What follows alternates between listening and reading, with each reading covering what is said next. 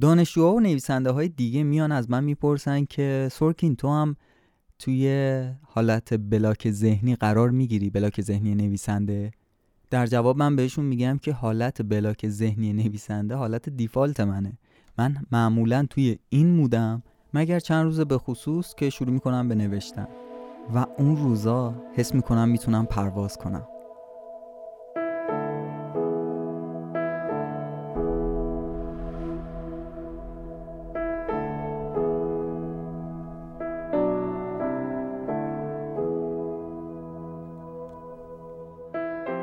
سلام، من طاهر هستم و شما دارید به پادکست مدوناک گوش میکنید. پادکستی که توی هر فصلش من سراغ یکی از بزرگان دنیای فیلمسازی که تو سایت مستر کلاس دوره برگزار کردن میرم و توی هر اپیزود سعی میکنم چند قسمت از اون مستر کلاس رو برای شما ترجمه و کامل توضیح بدم، طوری که دیگه نیاز نباشه اون مستر کلاس رو ببینید. توی فصل اول سراغ دیوید ممت رفتم با آموزش درام نویسی و این فصل دوم با آموزش فیلمنامه نویسی از آرن سورکین هستش. عذرخواهی میکنم بابت وقفه طولانی که پیش اومد بین این اپیزود و اپیزود قبل. متاسفانه این پندمیک دامنگیر من هم شد و خیلی هم تشکر میکنم از دوستایی که پیگیری کردن و جویای حال من شدن. خیلی خوشحالم برگشتم به پادکست مدوناک و بریم سراغ کارمون. قسمت ششم از فصل دوم پادکست مدوناک با عنوان زندگی نویسنده.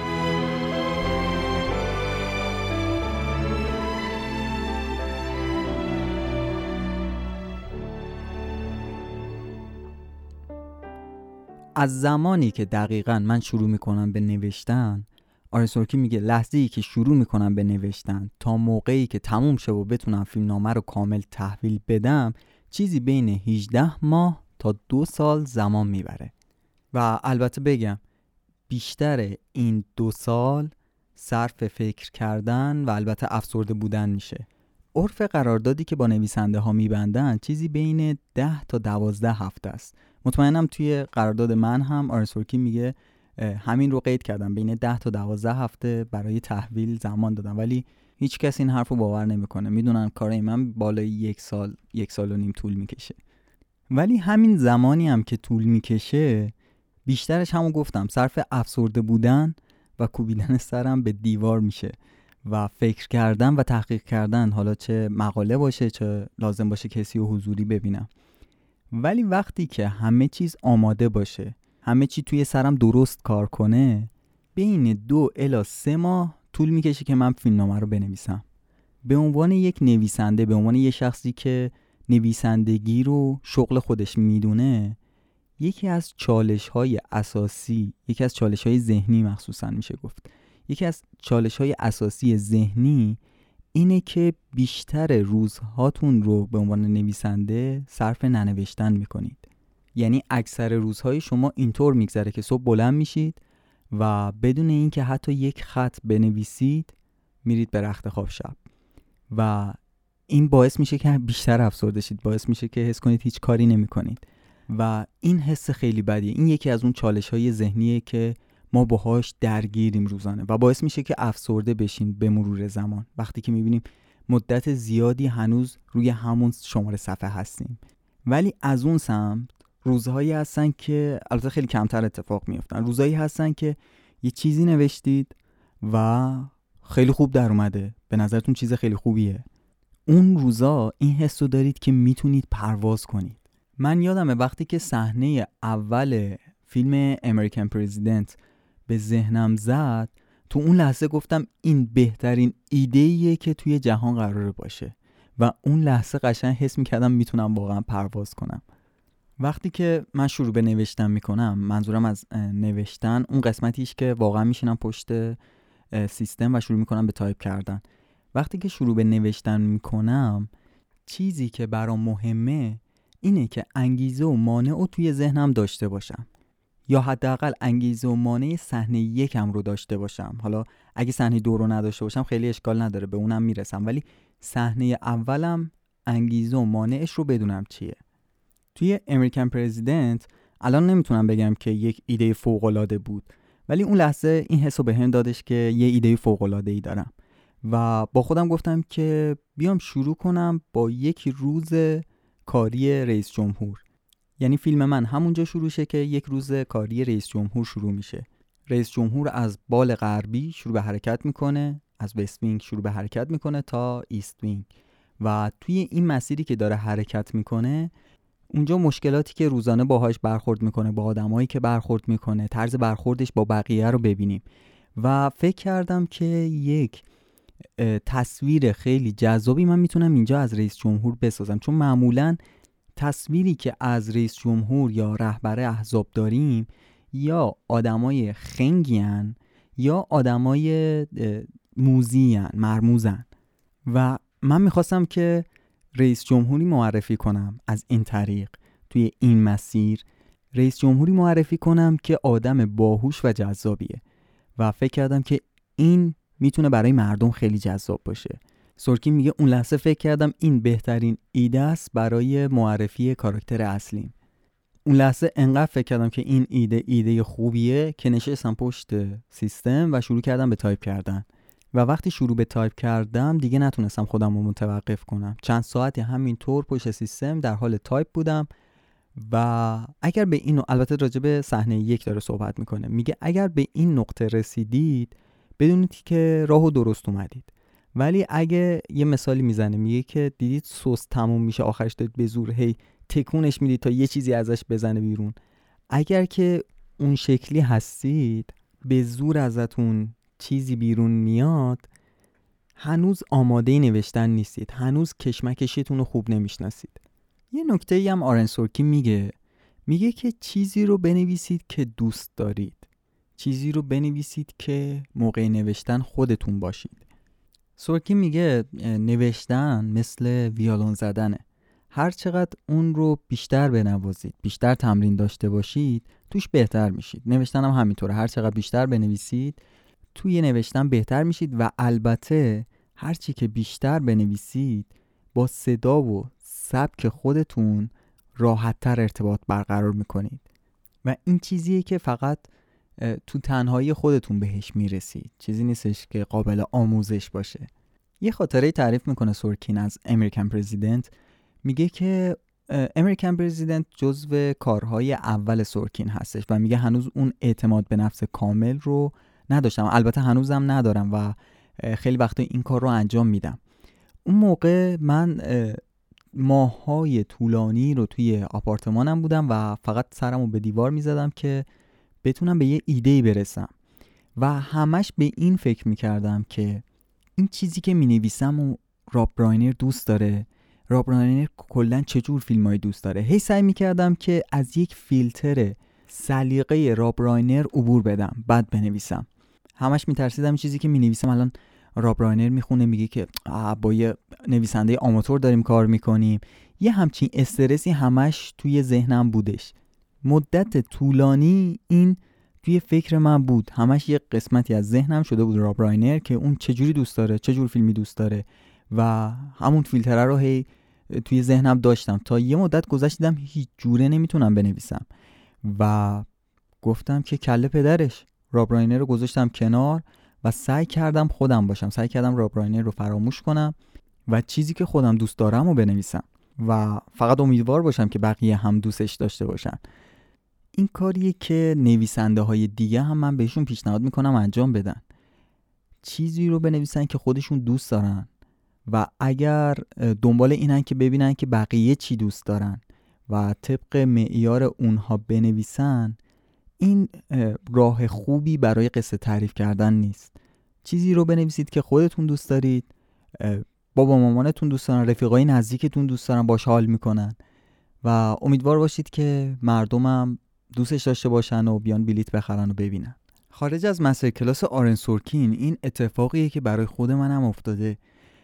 اولین جایی که من به عنوان دستیار نویسنده شروع به فعالیت کردم، اون شخصی که حالا اسمم نمیبرم، اون شخصی که باش کار میکردم، کمدی هم داشتیم مینوشتیم، یه سریال کمدی بود، یک ذائقه خاصی داشت توی کمدی، و هر چیزی که من مینوشتم خارج از اون ذائقه بود سریع منحل میشد، یعنی کنسل میشد، و همش هم سعی داشت اون نظر خودش رو به من یاد بده، با اینکه من کامل میدونستم اون چه چیزی مد نظرشه و شروع کردم حالا یه مدتی هم بر طبق سلیقه اون نوشتن، ولی یه جوری انگار یه کلاه یه نفر دیگر رو گذاشته بودم سرم و با سر اون فکر میکردم و خیلی منو محدود کرده و یعنی خیلی جواب میتونستم خیلی کارا کنم، میگفتم نه اینو دوست نداره، نه این کارو نمیپسنده، اینو حذف میکنه.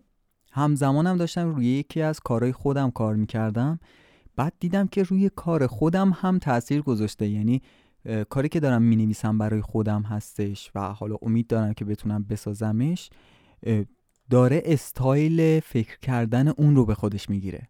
یعنی اصلا اینطور نیستش که بگید که خب نه اینجوری من خودم برای خودم اینطور مینویسم، حالا برای اینها ما اینجوری مینویسیم. نه، این اتفاق اصلا نتونست بیفته، حداقل برای من نیفته.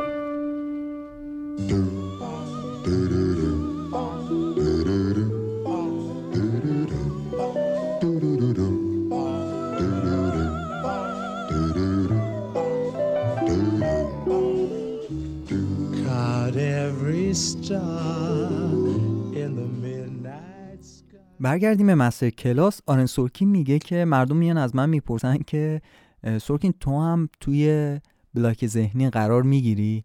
میگه اونجاست که من یه خنده از ته دل میکنم بهشون میگم که بلاک ذهنی حالت دیفالت منه، همیشه توی این حالت هم که حس میکنم دیگه هیچی به ذهنم نمیرسه و فقط یه روزای خیلی معدودی هستن که من از این حالت در میام و اون روزا میتونم بنویسم.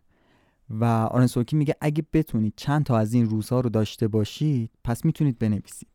البته بعضی موقع هم هست یه شروع خوب دارید و شروع میکنید به نوشتن، ولی وسطای کار که میرسید اونجا به یک سدی برخورد میکنید، به یک دیواری برخورد میکنید که اصلا جلوتر نمیتونید برید. همین الانش سورکین میگه که من یه فیلم دارم کار میکنم، 15 صفحه جلو رفتم و 5 هفته است که من روی صفحه 15 قفل شدم، از این جلوتر نتونستم برم و اگرم بیشتر از این بخواد طول بکشه واقعا دیوانه کننده است برای آدم.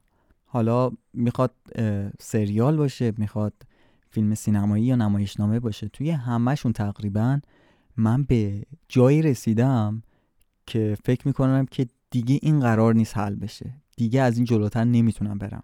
هرچی ایده خوب داشتم، هرچی تحقیق کردم، هرچی پیش رفتم تا الان استفاده کردم و هیچ چیز جدیدی دیگه نمیتونم اضافه کنم بهش. حتی توی دوره‌ای به این نتیجه رسیدم که باید من فردا تلفن رو بردارم و به کلی آدمی که منتظر این فیلم نامم بگم که من نمیتونم اینو انجامش بدم، نمیتونم از پسش بر بیام. ولی اینو مطمئن باشید که یه روز، حالا برای من که اینطوره، یک روز از اون سد ذهنی بیرون میام و بالاخره میتونم بنویسم و بالاخره میتونم ادامهش بدم.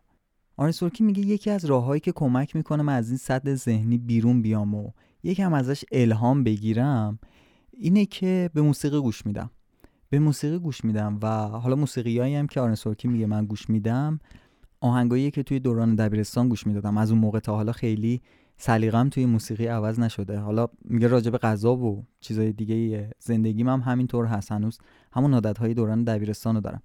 ولی کاری که میکنم اینه که رانندگی میکنم و به موسیقی گوش میدم و این کار باعث میشه که نه به صورت کاملا ملموس یه سری چیزای محو توی ذهنم بیاد، از آهنگا ایده بگیرم و البته یه خیابونی هم انتخاب میکنم که توش لازم نباشه هی بخوام بپیچم. یه خیابونی هست میگه که اسمش خیابون 405 توی کالیفرنیا که همجور مستقیم فقط میره. میگه چون ذهنم کامل درگیر رانندگی نیستش، بیشتر ترجیح میدم که به فیلمنامه فکر کنم و موسیقی رو زیاد کنم. میگه خیلی وقتا هم توی این زمان اتفاق برعکسی میفته، یعنی که یه موسیقی رو گوش میدم یا حالا بعضی موقع‌ها میگه که جدا از اون پلیلیستم به رادیو هم گوش میدم، دارم گوش میدم، بعد برعکس کار میکنم، میگم که بیام یه صحنه بنویسم که این موسیقی بشه موسیقی متنش، بعد مجبور میشم که یک صحنه قبلش رو بنویسم و یک صحنه قبلترش رو، صحنه بعدش رو و همینطور میبینی که با یه موسیقی کاملا من الهام گرفتم و تونستم چند تا صحنه رو بنویسم و خوبم شده. برای مثال میگه یه اپیزودی هست توی وست وینگ که اپیزودی بودش که خیلی بازخوردهای خوبی از اون اپیزود گرفتیم. آخرش اینطور تموم میشه که یک تیمی میان پشت سر شخصی که دوستش دارن وای میسن و اونجا موسیقی Brothers and Arms پخش میشه به عنوان موسیقی متن. میگه این دقیقا همون اتفاقی بود که گفتم. من اول این موسیقی رو از دوران دبیرستان تا الان 10,000 بار گوش دادم و وقتی که داشتم بهش گوش میدادم گفتم که بیام یه صحنه بنویسم که این موسیقی بشه موسیقی متن اون صحنه و بعد شروع کردم صحنه‌های قبلی رو نوشتم و اینطور شد که اون اپیزود تولید شد. یه نکته دیگه هم آرن سورکین میگه که میتونه کمکمون کنه، از لحاظ روانی میتونه کمکمون کنه. سورکین میگه هر چیزی که بهتون این حس رو میده که دارید پیشرفت میکنید، دارید جلو میبرید کار رو، از نظر حسی میتونه خیلی بهتون کمک کنه.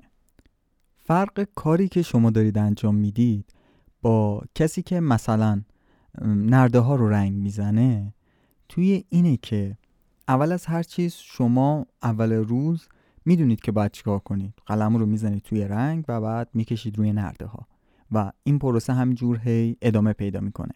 یعنی شما صبح که از خواب بیدار میشید میدونید قراره چیکار بکنید. و نکته دوم اینه که شما انتهای مسیرتون رو میبینید. یعنی که میبینید شاید حالا نرده ها خیلی طولانی باشن، شاید یه حصار خیلی طولانی باشه، ولی در نهایت شما میدونید نقطه پایانتون کجاه و هر قدمی که بر میدارید و هر نرده‌ای که رنگ میکنید یه قدم به اون نزدیکتر میشید. و تفاوت اصلی دیگه‌ای که هست اینه که شما برای اینکه نرده رو رنگ کنید لازم نیستش که حالتون خوب حتما باشه. اگه حالتون خوب نباشه، حوصله نداشته باشید، هر اتفاقی، باز هم شما میتونید نرده‌تون رو رنگ کنید و کارتون رو پیش ببرید. ولی وقتی میخواید بنویسید باید یکی اینکه حالتون خوب باشه، انرژی داشته باشید، ذهنتون درگیر مسئله دیگه‌ای نباشه، حس کنید تو اون لحظه حرفتون جالبه، چیزای جالبی دارید مینویسید. اون موقع است که ممکنه یه چیز خوبی از کار در بیاد. و برای اینکه این حس رو برای خودتون ایجاد کنید که دارید پیش میرید، دارید توی مسیر قدم برمیدارید، هر اتفاقی که ممکنه این حس رو به شما القا کنه رو انجام بدید. شما به طور مشخص نیاز دارید که ببینید دارید توی کار پیشرفت میکنید. نمیدونم حالا یه چک لیستی برای خودتون تهیه کنید از کارهایی که میخواید انجام بدید. مثلا بگید میخوام تحقیقات انجام بدم، فلان، بیسان. بعد بیاید دونه دونه اینا رو تیک بزنید، خط بزنید و این عمل فیزیکی رو داشته باشید که داره کار پیش میره. درسته که هنوز به نوشتن نرسیده، ولی من دارم کارمو پیش میبرم. این باعث میشه اون حس خوبه براتون ایجاد بشه. سورکین میگه من اوایل زندگیم بارتندر بودم، مسئول بار برادوی بودم البته، و توی اونجا من یک فاصله طولانی توی پرده اول تقریبا بیکار بودم. مردم می اومدن، حالا من سرویس میدادم و وقتی که نمایش شروع میشد و میرفتن دیگه کسی نبودش توی اون بار و من یک ساعتی رو بیکار هر روز توی اون ساعت داشتم و من شروع میکردم روی دستمال کاغذی نوشتن. یه فیو گودمنز رو من اینطور نوشتم و چیزی که توی اون نوع نوشتن برام جالب بود روی دستمال کاغذی این بودش که هر جا حس میکردم که مثلا خوب نشده روشو خط میکشیدم، یه سری فلشا میکشیدم، میشستم برای خودم یه نقشه‌ای درست میکردم، میگفتم اینجا نه خوب نشد، دوباره مینوشتمش. یه کار فیزیکی انجام میدادم که این حس رو به من میدادش که من دارم کارو پیش میبرم، دارم یه کاری انجام میدم. و شب میومدم خونه، اون دستمالا رو با خودم میآوردم و شروع میکردم با ماشین تایپم تایپ کردن.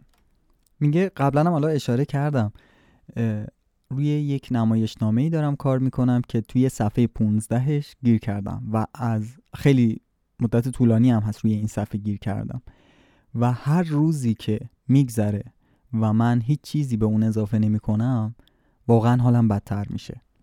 و روزی که من بتونم این شماره صفحه رو مثلا یک راه حلی پیدا کنم، از این مخمسه بیرون بیام و شماره صفحه رو از 15 مثلا ببرم به 22، اون روزیه که اگه بیای پیشم و بگی که به هم پول قرض بده، با کمال میل میپذیرم و بیشتر از اون چیزی که میخواید رو بهتون میدم. You saw me crying in the chapel. The tears I shed were tears of joy. این بود پایان قسمت ششم از فصل دوم پادکست مدوناک. موسیقی هایی که توی پاساژ پادکست استفاده شد مربوط به فیلم ریولوشنی رو روده. و یه نکته راجب قسمت بعد میخوام بگم، اینکه توی اپیزود بعدی میخوایم راجع به فیلم استیو جابز صحبت کنیم و اگر این فیلم رو ندیدید پیشنهاد میکنم که حتما این فیلم رو ببینید. لینک دانلودش توی سایت هست به علاوه بقیه آثار آرن سورکین. توی مطالب دیگر آثار آرن سورکین. تشکر میکنم که شنونده پادکست مدوناک هستید.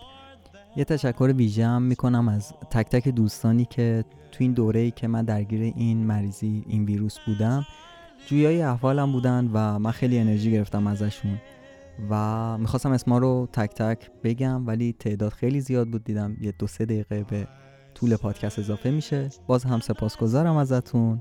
تا بعد.